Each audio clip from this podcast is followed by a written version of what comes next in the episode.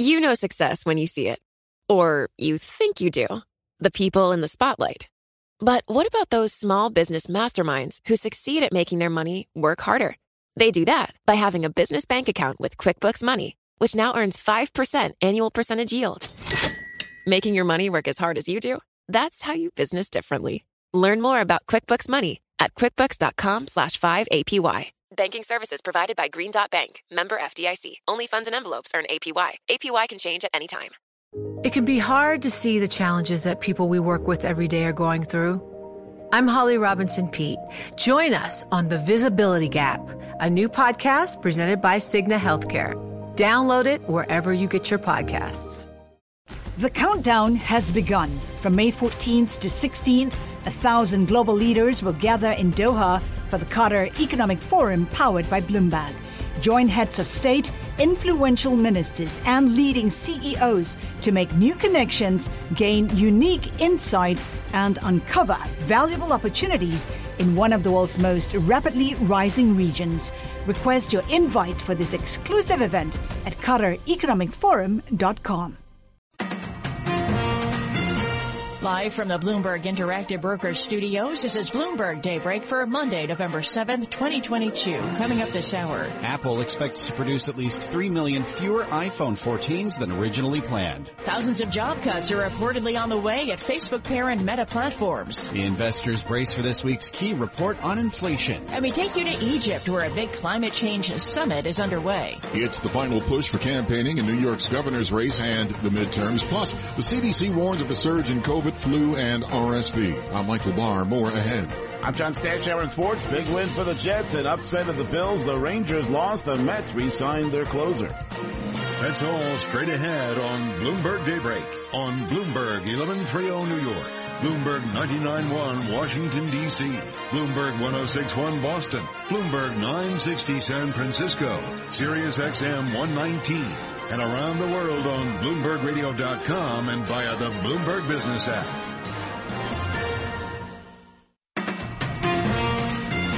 Hi, good morning. I'm Karen Moskow. I'm Nathan Hager. Bloomberg Daybreak brought to you by BNY Mellon's Pershing. Learn why the world's most sophisticated wealth management and institutional firms rely on Pershing to help them improve profitability, create efficiency, attract talent, and manage risk at Pershing.com. Well, U.S. futures are higher this morning, 601 on Wall Street, and we check the markets every 15 minutes throughout the trading day on Bloomberg. S&P futures up 21 points, Dow futures up 162, and Nasdaq futures up 62.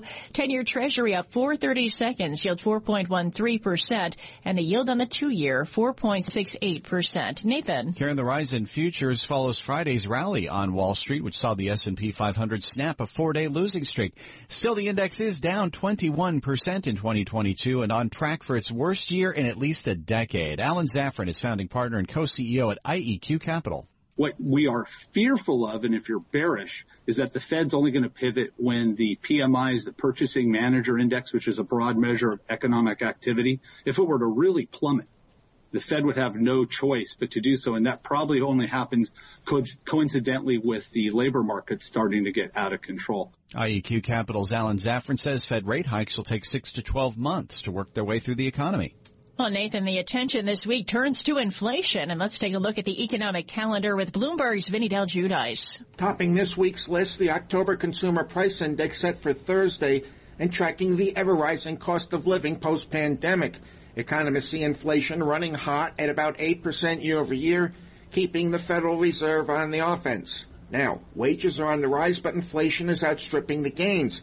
Hence a lack of confidence in America's economy and the University of Michigan Consumer Sentiment Index set once again to run near record low. That's set for Friday. Vinny Del Giudice, Bloomberg Daybreak. All right, Vinny, thanks. Another busy week for earnings as well. Let's get a preview there from Bloomberg's Charlie Pellet. With about 430 companies in the S&P 500 reporting so far, 71% have reported positive earnings surprises according to data compiled by Bloomberg. Peter Oppenheimer is Chief Global Equity Strategist at Goldman Sachs International. This has been uh, not a disastrous earnings season, but certainly not nearly as strong as we've seen previously. And the key thing that's happening, and we've been arguing this for some time, is that margins are starting to come under pressure as a result of these high input costs. Among the companies scheduled to report this week, Activision Blizzard, AstraZeneca, BioNTech, Occidental Petroleum, and Rivian Automotive. In New York, Charlie Pellet, Bloomberg Daybreak. And Charlie, we're just getting earnings crossing the Bloomberg terminal from BioNTech, raising its forecast for the COVID vaccine it sells with Pfizer, saying they've invoiced some 300 million doses of an Omicron adapted version as of mid-October. And Nathan, we look to earnings in the long term now. Goldman Sachs lowering its estimates for the S&P 500 for each year till 2024. The bank strategists say margin contraction in the third quarter signals more pain ahead. Goldman is not changing its year-end targets for the S&P. Still thinks the index will drop another 4.5% this year to 3,600 before rising to 4,000 in 2023. Well, meantime, Karen Morgan Stanley's Michael Wilson says investors should stay bullish on equities ahead of this week's midterms. Wilson correctly predicted predicted this year's slump in stocks. He says if Republicans win at least one chamber of Congress, it could provide a catalyst for lower bond yields and higher equity prices. Well, turning to corporate news now, Nathan, we're watching shares of Apple this morning. They're down 1% in early trading. The company expects to produce at least 3 million fewer iPhone 14 handsets than originally planned this year. Bloomberg Daybreak Asia anchor Brian Curtis has more from Hong Kong. Bloomberg sources say the company and its suppliers now aim to make about 87 million devices. That's down from 90 million. The reduction is due to softer demand for the iPhone 14 and 14 Plus. That adds to supply issues in places like Zhengzhou, China. The plant there is under a COVID lockdown. In Hong Kong, Brian Curtis, Bloomberg Daybreak. Brian, thanks. We continue to see job cuts in corporate America. Facebook parent Meta Platforms will reportedly start laying off thousands of workers this week. According to the Wall Street Journal, the cuts could come as early as Wednesday. Meta's been struggling with growing losses and investing heavily in its metaverse business. Meta shares, which are down 73% this year, are up nearly 4% in early trading on the news. Well, Nathan, Twitter brought the axe down hard last week on close to 3,700 of its employees. Now it's asking dozens of them to come back. Sources tell us the company decided the employees were either fired by mistake or are too essential to the changes new owner Elon Musk wants to make. One of those changes adding verification check marks for subscribers to Twitter's monthly Blue service. That's being delayed till Wednesday to avoid midterm election chaos. Well, the world's focus for the next couple weeks, Karen, will be on the health of the planet. The COP26 7 summit is underway in Egypt. The United Nations annual climate change event is beginning with discussions on reparations or compensating poorer nations for the damage caused by emissions produced elsewhere. We get more from Bloomberg's Yousef Gamal El-Din in Sharm el Sheikh. We've got uh, over 100 heads of state, uh, 200 delegations from all across the world. And they've set the bar a little bit lower, I would say. They admit that because of some of the risks, everything from the Ukraine war to the ongoing geopolitical spat between China and the U.S., it's going to be harder to, to get things going. But nonetheless, they want to show some results and they were ready to get some traction on adding a little bit of a controversial item to the agenda, the loss and damage item. So this is related to unchecked fossil fuel use that cause economic destruction in disproportionate ways. Bloomberg's Yousef Gamal El-Din reports the leaders of Germany, France, and the UK are appearing at the start of COP27. U.S. President Joe Biden and Brazil's President-elect Luiz Inácio Lula da Silva are due to appear later on.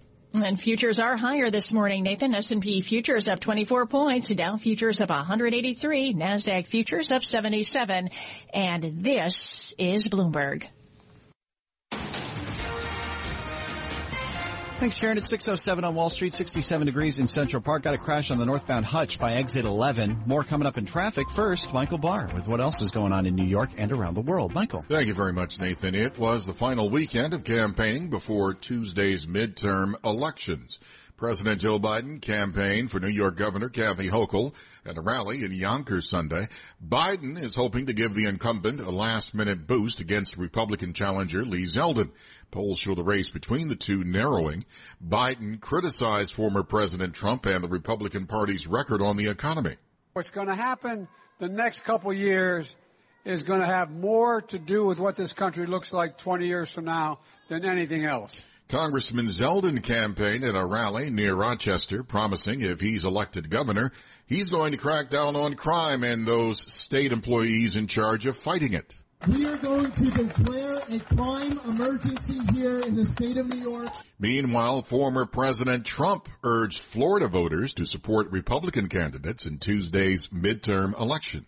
This is the year we are going to take back the House. We are going to take back the Senate. We are going to take back America. We're going to take back America. Trump spoke at a rally in Miami with Florida Senators Marco Rubio and Rick Scott. A former director of the FDA is concerned that the U.S. is not prepared for the current virus season. Bloomberg's Ed Baxter has the story. The U.S. is entering cold, flu, RSV, and COVID season, and former director Scott Gottlieb on CBS, has heard here on Bloomberg, says some past mistakes are getting in the way of new policies. We know wearing a mask if you have the flu or RSV when you go out is effective at preventing forward transmission. Nobody wants to say that. So I think that there's a lot of reluctance now, in part because of the failures of public health messaging during the pandemic and the things we got wrong, and the backlash to it. So we don't have a good solution for what we're entering right now. Gottlieb says mistakes that have been made during COVID should not affect medical policy going forward. In San Francisco, I'm Ed Baxter, Bloomberg Daybreak. Authorities continue to investigate a New York City high-rise fire over the weekend that injured over three dozen people and was traced to a faulty lithium-ion battery. It is the latest in a fast-growing series of battery blazes that have fire officials concerned. The fire spurred a dramatic and rare rope rescue 20 stories above Manhattan's East 52nd Street, a few blocks from the UN headquarters. Global news 24 hours a day on air and on Bloomberg Quick Take, powered by more than 2,700 journalists and analysts, more than 120 countries. I'm Michael Barr, and this is Bloomberg. Nathan. Thank you, Michael.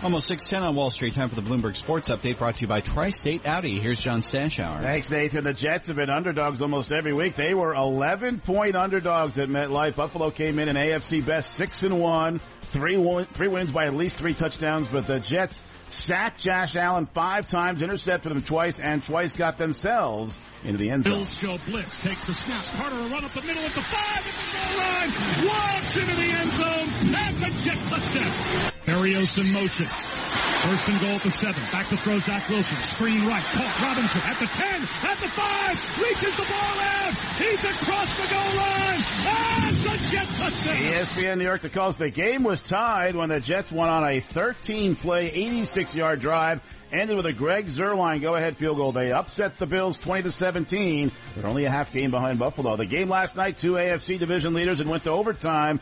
Kansas City beat Tennessee. Patrick Mahomes threw the ball 68 times. Tom Brady threw it 58. The last one a TD pass, Tampa Bay's only touchdown of the day. They beat the Rams in a battle of the last two Super Bowl winners, both of whom are struggling this year, and Green Bay really struggling. Lost to the Jets and Giants, just lost to lowly Detroit. Aaron Rodgers intercepted three times. It's the Packers' fifth loss in a row.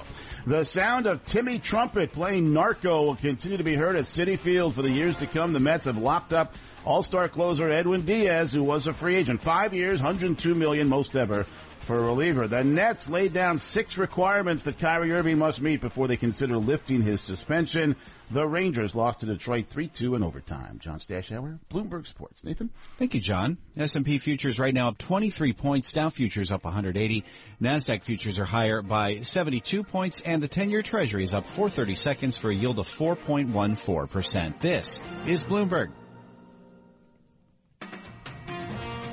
Bloomberg Sports was brought to you by Audi. Don't let someone else drive off in the Audi model you've always wanted. Visit your local tri-state Audi dealer to get behind the wheel of yours today or visit AudiOffers.com for more information. Markets, headlines, and breaking news 24 hours a day at Bloomberg.com, the Bloomberg Business app, and at Bloomberg Quick Take. This is a Bloomberg Business Flash.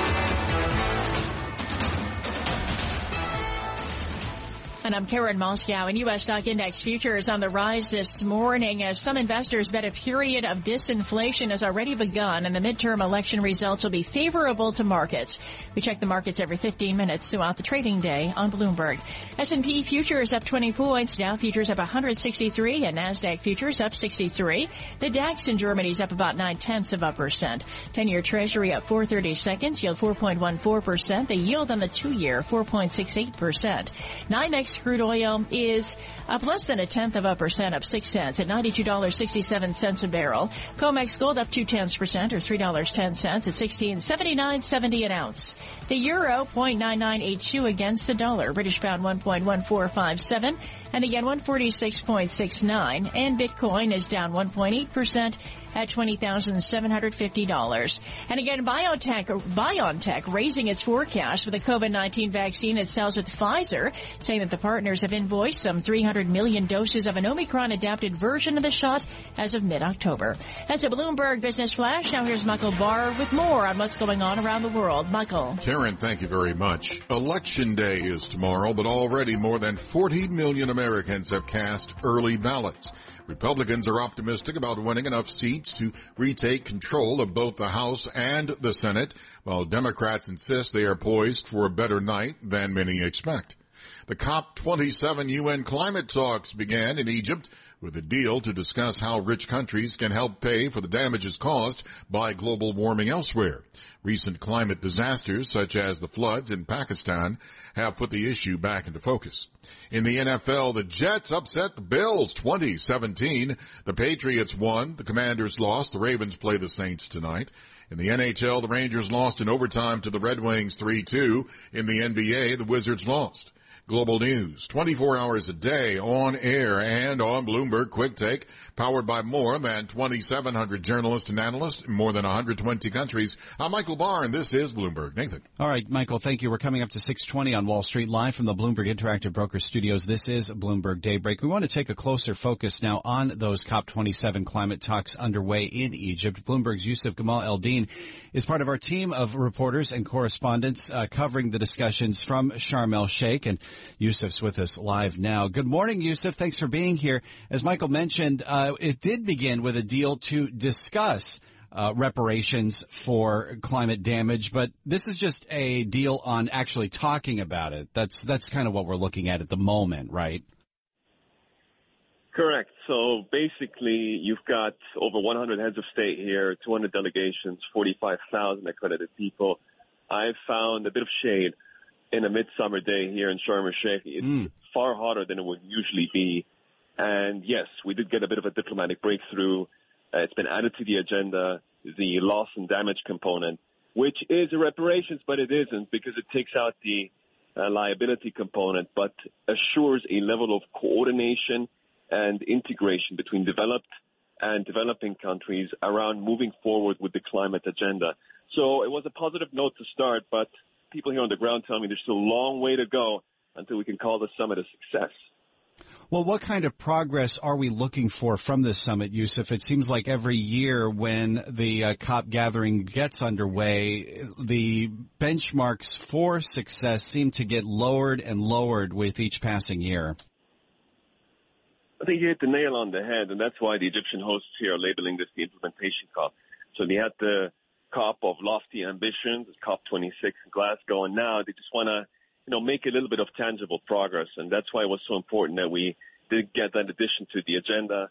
In terms of what else they can do, well, in many ways, live up to existing promises like the Copenhagen Pledge, which is $100 billion annually to help with adaptation and mitigation from developed countries to developing countries and just firming up the framework for discussions. You have no idea how complex this process is. Once you sit in one of these halls, I mean, you're going into the far corners of UN bureaucracy. That's kind of the layers that need to be considered and the amount of sort of diplomatic, uh, I don't know, maneuvering that needs to be done. And all this is coming, of course, with the backdrop of the war in Ukraine and the potential for an energy crunch coming this winter and a spike in demand uh, with global commodities potentially being disrupted dramatically uh, by the war unfolding. How is that affecting what we get from these talks?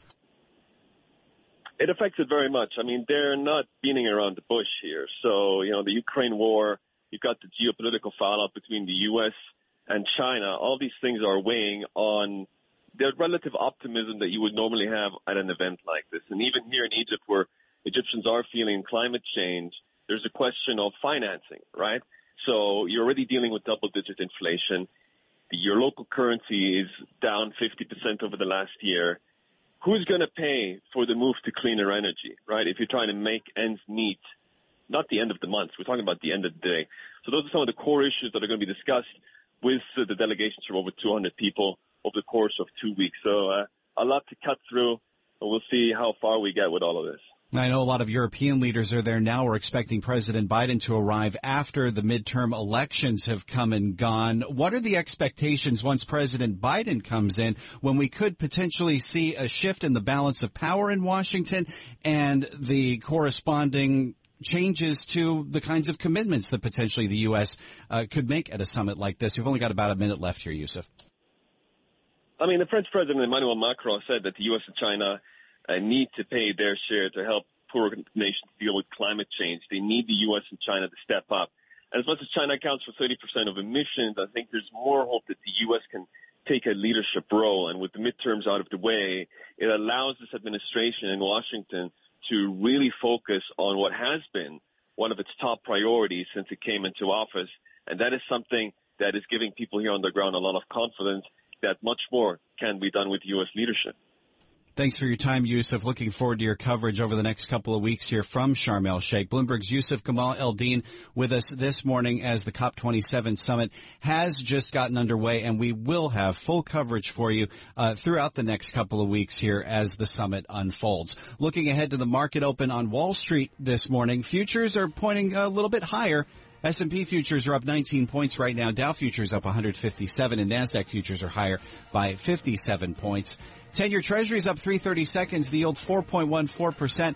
Looking at the commodities market, NYMEX crude down two tenths percent, $92.43 a barrel. This is Bloomberg.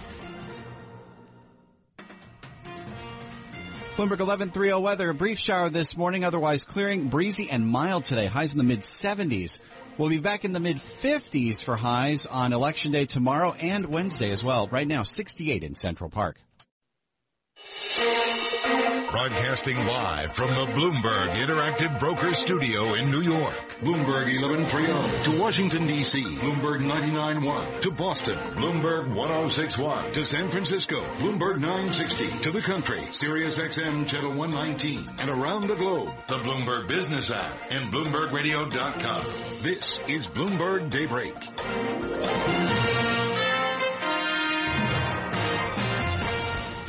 It's 6:30 on Wall Street. Good morning. I'm Nathan Hager. And I'm Karen Moskow, and we are just about three hours away from the open of U.S. trading. Time for the five things you need to know to start your day. Brought to you by IBKR. Investment advisors switch to interactive brokers for lowest cost global trading and turnkey custody solutions. No ticket charges and no conflicts of your interests at IBKR.com slash RIA.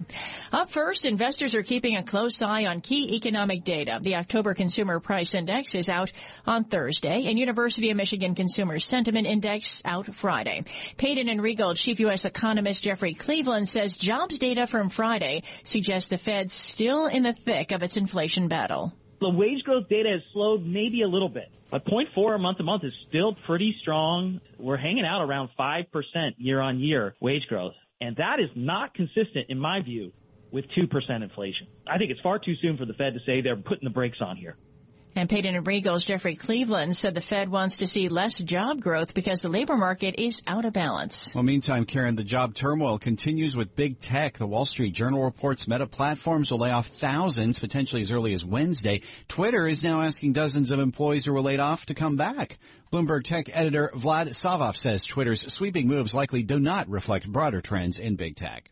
Months ago, Twitter's prior leadership decided to cut back on spending on office space in order to preserve jobs. What we're seeing with Twitter cannot be extended to the broader tech industry. It is a very unique situation, and there's a lot of unpredictability because of Elon Musk being at the helm. Bloomberg's Vlad uh, Savov says more changes are coming at Twitter. The company will add verification check marks for members of its monthly subscription service after tomorrow's midterms to avoid chaos. Well, sticking with tech, Nathan, shares of Apple are down 1% in early trading after the company announced it expects to produce less iPhone 14 models than originally planned. In Egypt, Karen, UN climate discussions are focused on how rich countries can pay for damages caused by global warming. Netherlands Prime Minister Mark Rutte spoke with Bloomberg's Francine Lacqua about moving forward on climate issues. We already are at this moment committing the 100 billion to help the rest of the world also, and also the global south to get on board uh, with uh, tackling climate change. Dutch Prime Minister Mark Rutte is one of several world leaders at COP27. U.S. President Joe Biden appears later this week. And that's the five things that you need to know to start your day brought to you by Interactive Brokers. And futures this morning are on the rise. S&P futures up 23 points, Dow futures up 185, and NASDAQ futures up 70. Straight ahead, your latest local headlines, plus a check of sports, and this is Bloomberg. Thanks, Karen. 633 on Wall Street, 68 degrees in Central Park. Still got that crash on the northbound Hutch by exit 11 in Scarsdale. And Michael Barr has more on what's going on in New York and around the world. Good morning, Michael. Good morning, Nathan. Both President Joe Biden and his predecessor, Donald Trump, are hoping to provide their party's late boosts on the last full day of campaigning before midterm elections that could reshape the balance of power in Washington. Biden is holding a rally this evening in Maryland as Democrats eye retaking its governorship. Yesterday, the president campaigned for New York Governor Kathy Hochul at a rally in Yonkers. Biden is hoping to give the incumbent a last minute boost against Republican challenger Lee Zeldin.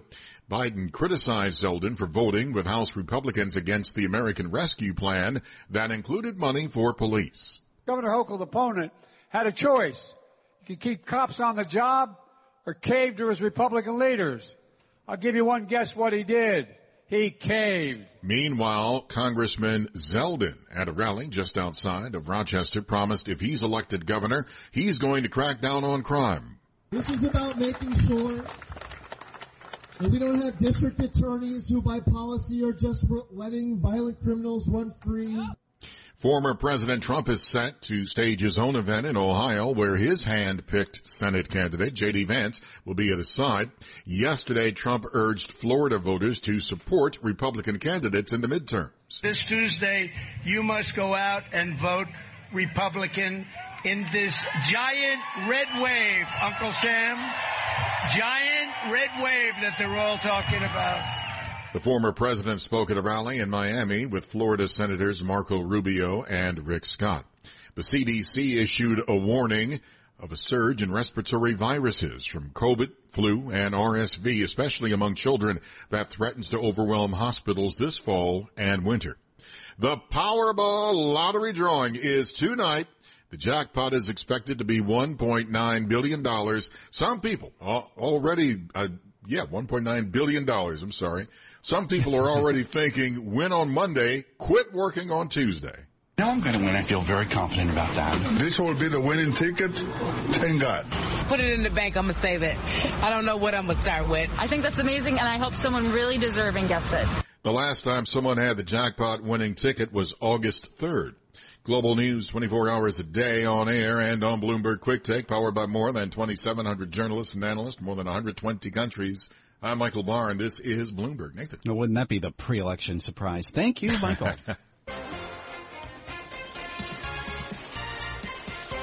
636 on Wall Street. Time for the Bloomberg Sports Update brought to you by Tri-State Audi. Here's John Stashower. Thanks, Nathan. The Jets had that four-game winning streak and then laid an egg and yet another loss to New England. That led many to say, same old Jets. They're not saying that now. Not after a 20 to 17 upset of heavily favored Buffalo at MetLife. The Jet defense outstanding. Sacked Josh Allen five times, intercepted him twice. Jets put together a fourth quarter drive, 86 yards in 13 plays, eight straight on the ground. The Jets ran it for 174 yards in the drive. Took over six minutes, ended with a field goal. That gave them the lead. They had once trailed by 11. Their coach is Robert Saleh. I know a lot of people are going to be surprised, right? Uh, I don't think there's a person surprised in the locker room. Um, it's a hard fought game. It's a damn good football team, a well coached football team over there. Buffalo, obviously, they've got championship aspirations, but um, but I don't think there's a guy in that locker room that didn't think we couldn't win. Jets go to their bye week, six and three. They've won five of the last six, and they'll come back for the bye with another game against New England. Kansas City last night beat Tennessee in overtime. The Chiefs tied the game the late TD and two point conversion, both for Patrick Mahomes runs. At the Garden, Rangers led 2 0. Detroit came back to win 3 2 in overtime. The Nets had two wins this weekend without the suspended Kyrie Irving, who now needs to fulfill six requirements laid down by the team before they will consider lifting his suspension. The Mets have several key players who are now free agents. Cross one off the list. Edwin Diaz, who struggled early in his Met career but was tremendous this past season. He has now cashed in not quite 1.9 billion, but he's getting five years, 102 million. Diaz just averaged almost two strikeouts per inning. John Stashower, Bloomberg Sports. Nathan. All right, uh, John, thank you. It is 637 now on Wall Street. And besides the election and earnings, markets will be keeping a very close eye out for the data this week. Of course, a key piece of that comes out Thursday with the release of the October Consumer Price Index. Bloomberg Global Economics and Policy correspondent Michael McKee joins us now for a bit of a preview of October inflation data. Mike, is this going to be the print where we start to see the effects of four straight 75 basis point increases start to have an effect on inflation? It could be. Uh, you're going to have to look closely. It's not going to be a major change. And of course, looking back is the only way we get to figure out if uh, we were right or not. So it'll be a little while before we know if, if we have peaked. But the forecasts are that, that we are maybe uh, an inch uh, mm. past the, the, peak of inflation. We'll see a rise in the month over month number because uh, energy prices went up, but uh, the core is expected to drop. And that will be the sign the Fed is looking for that at least we've started in the right direction. It'll be just one sign, of course. Uh, a lot of market participants are starting to get into that debate of how much of the data the Fed will need to see before it can start to at least slow down on interest rate hikes. Well, I think if you get uh, this number, uh, it comes in a little bit lower, and then the PCE at the end of the month does. We've got another inflation report by the just before the next Fed meeting, and so uh, at that point, I think the Fed is going to be able to say we can do fifty. Now, the loss to this whole debate, Nathan, is that 50 basis points used to be considered a really big That was move. a jumbo rate hike, and, exactly. And now 75. So stepping back to 50 is still a pretty strong move in monetary policy. So what are we looking for in terms of the core? What's going to be driving core inflation potentially lower in this print? Well, we are really watching services prices. Goods prices have started to fall, and we saw that in the ISM number this past week. It fell down to about 46.6, which is roughly, according to the ISM folks, compatible with 1% inflation. So it looks like supply chains have pretty much normalized, and that's uh, going to bring down goods prices. Services prices are the question. Um, they have had to pay more to find people. They're still doing it, it seems. Uh, there's still a lot of job openings in the service sector. And so do we see service prices come down or are they still paying up for workers? Now we're going to have housing as an issue for a while because mm-hmm. it takes a long time for that. You've heard this before to get into and out of the CPI, but yeah. we are starting to see prices come down a little. Yeah, the Fed, like football, game of inches. Thanks, Mike. Good having you on with us. Bloomberg Global Economics and Policy Correspondent Michael McKee ahead of October consumer prices coming out Thursday morning, 8.30 Wall Street time. Futures pointed higher this morning ahead of the market open. This is Bloomberg. And the Bloomberg Sports Report was brought to you by Audi. Don't let someone else drive off in the Audi model you've always wanted. Visit your local tri-state Audi dealer to get behind the wheel of yours today or visit AudiOffers.com for more information.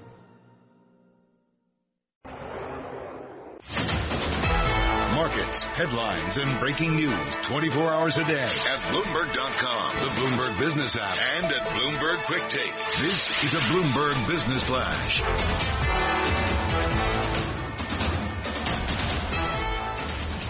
And I'm Karen Moskow. This update brought to you by SEI. Asset managers don't get results that are off the charts when their solutions are off the shelf. Learn how SEI's operating platform can turn infrastructure into a competitive advantage at SEIC.com slash tech. Futures on the rise this morning. We go to the first word breaking news desk for today's morning call. And here's Bill Maloney. Bill, good morning.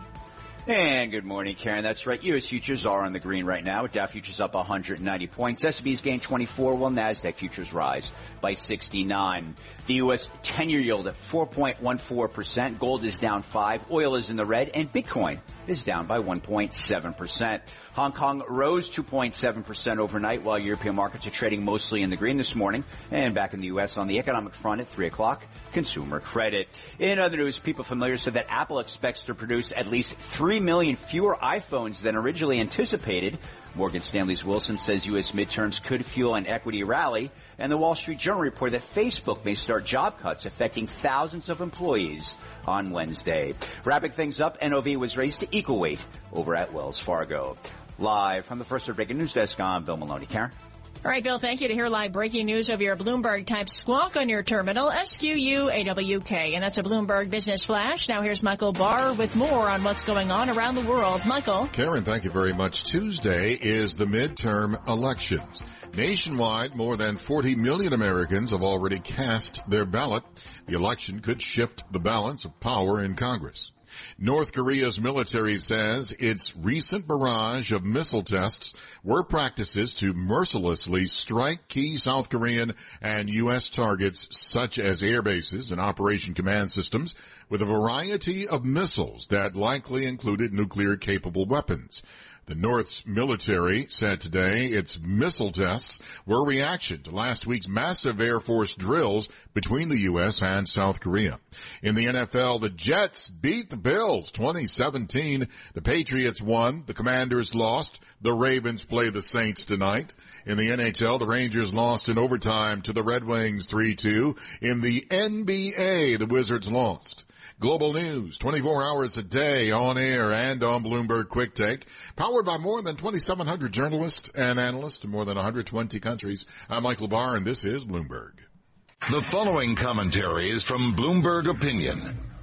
Are Republicans right about America's crime wave? Let's look at the data. I'm Justin Fox, a columnist for Bloomberg Opinion. Crime has become a big issue in the U.S. midterm elections. That's understandable given that the national homicide rate rose 35% over the past two years, leaving it the highest it's been since the 1990s. Murders do appear to be down slightly this year, and incidents of other crimes did not spike in the same way during the pandemic. Property crime actually fell. But as life returns to more or less normal, this seems to be changing. Robbery was up 13% as of mid-year in 70 major U.S. cities. In New York City, where murder is down 14% so far this year, Major crimes overall are up 30% and at the highest level since 2006. That sure seems like a crime wave. I'm Justin Fox. For more opinion, please go to bloomberg.com slash opinion or OPIN Go on the Bloomberg terminal. This has been Bloomberg Opinion. And Bloomberg Opinion commentaries can be heard every weekday at this time, and terminal customers can read more at OPIN Go.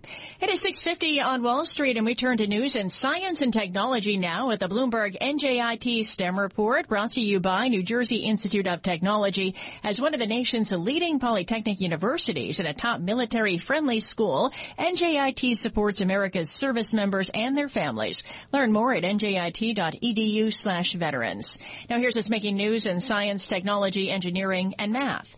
UN climate talks in Egypt have begun with a deal to discuss how rich countries can help pay for the damage caused by global warming elsewhere.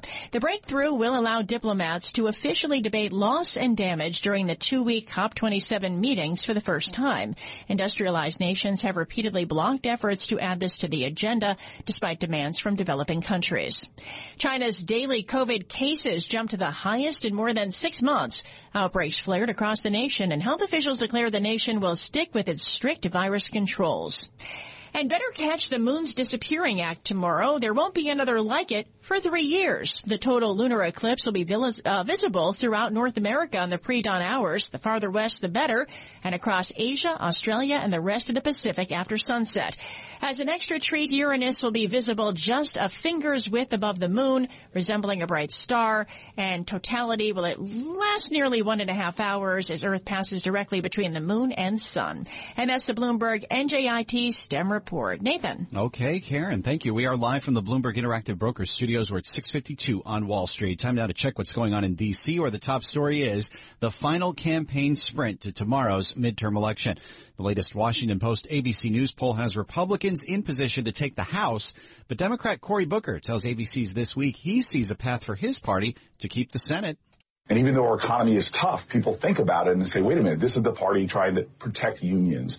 This is the party that made sure we did things to lower prescription drug costs and lower health care costs. And House Majority Whip James Clyburn tells Fox News Sunday democracy itself is on the ballot tomorrow. If they're lying, they're denying, they're trying to delete, they're trying to nullify votes, vote against that foolishness. Republican Senator Rick Scott was asked on NBC's Meet the Press whether he'd accept the results of Senate elections. Absolutely. But what we're also going to do is do everything we can to make sure everybody they're free and fair.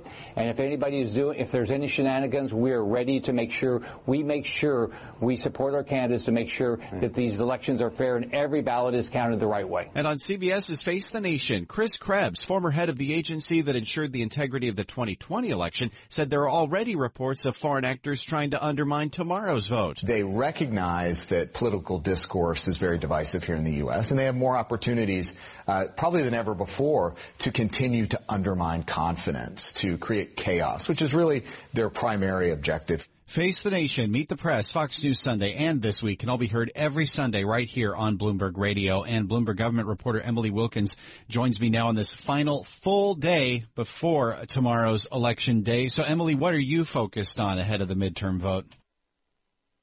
So many different things, Nathan. And, and, we should point out that at this point, there have been over 40 million mail-in ballots and early votes that have already been placed. So this thing is well underway.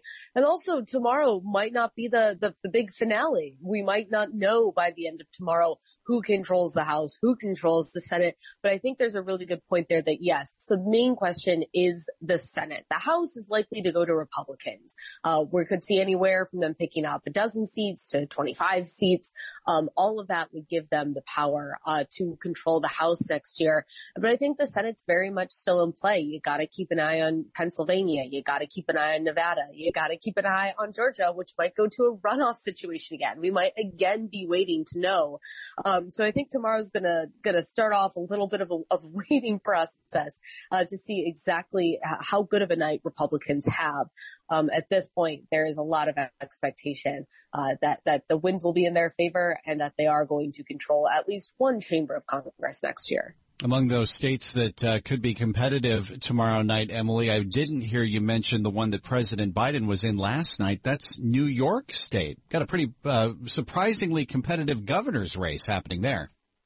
It does. It has a competitive governor's race. It has a number of competitive House races. Um, we might not, it might take a while for them to count up their votes. But yes, Biden was there that week, uh, yesterday, uh, campaigning with Governor Kathy Hochul. Um, you know, she had for a while a pretty considerable lead on her Republican nominee, Congressman Lee Zeldin, but that's really tightened in past weeks as Zeldin has continually hit her on crime rates, crime going up. And so last night, Biden used that exact same playbook. He came up, he campaigned with Hochul, and he criticized Zeldin's record on crime. He criticized him for not supporting uh, the assault weapons bans, for not standing up to the NRA. And I think it goes to show just how much of an important issue crime has become with this election. We've seen it in New York. We've seen it in places like Oregon really shape a couple of these uh, congressional races in areas where people are concerned. It's a lot of suburban areas where folks are concerned about all these high crime rates they've heard in the city. Uh, and they're worried that they might be coming to, to where folks live outside the city. Only about a minute left here, Emily, but if we don't get uh, firm results after tomorrow night, are you looking out for the possibility of uh, doubts being raised about the integrity of the election? Got about a minute left here. Well, we know that there are folks who continue to deny the results of the legitimate 2020 election. And there's a chance that we could see more folks doing that tomorrow at a number of state level and federal level races.